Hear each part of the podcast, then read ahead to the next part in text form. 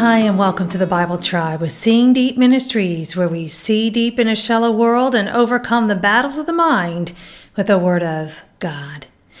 When we become frustrated that things are not going our way, we can be encouraged that man's striving will never overcome God's plans. Reading today from Acts chapter 7 and 8, and the verse of the day is Acts 7, verse 9. The patriarchs became jealous of Joseph and sold him into Egypt, yet God was with him.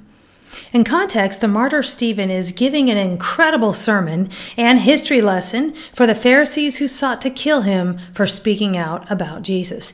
In our verse of the day, ironically, Stephen speaks of the jealousy that Joseph's brothers had of Joseph, which the Pharisees likely had of Stephen as well.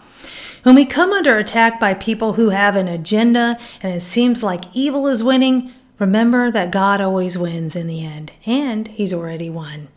We are in time capsules right now, but God is outside time and His purposes will not be thwarted. What an awesome sovereign God! And the most important truth in this verse is that God was with Joseph in the prison, in slavery, and when He made him the second in command.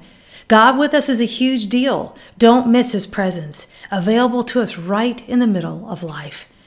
I did a word study on the word with, which is the Greek word met.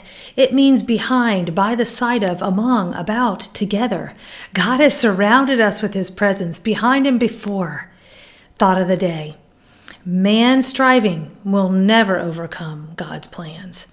Application what an encouragement this is. God was with Joseph. He was with Stephen. He is with us. Go with God and His precious word, friends. Tune in tomorrow as we head back into the book of Hebrews.